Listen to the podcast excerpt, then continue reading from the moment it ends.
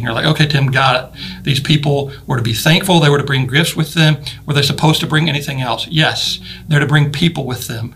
They're to drag people along all the way to this festival. Habit number three, the habit of community. Deuteronomy 16, 14 says this Be joyful at your festival. By the way, be joyful at your festival. Don't come like an old grumpy guy. You, your sons, your daughters, your male and female servants, the Levites, the foreigners, the fatherless, and the widows who live in your towns. By the way, did you see that? Who live in your towns, in your neighborhoods. Don't travel alone. Think about people you might include. So there's a family going to Jerusalem for the festival.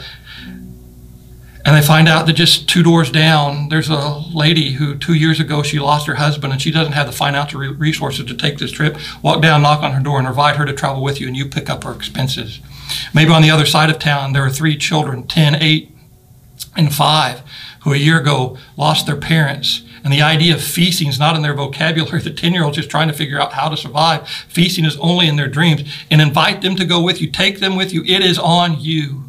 And across the street, some immigrants, some refugees have moved in who fled for their lives and fled because of famine. And you, all you know about them is they're different than me. You probably figure they worship another God. Invite them to go with you. How better is it for them to learn about the God who is good the God of sacred history who rescues us, who guides us, and who provides us.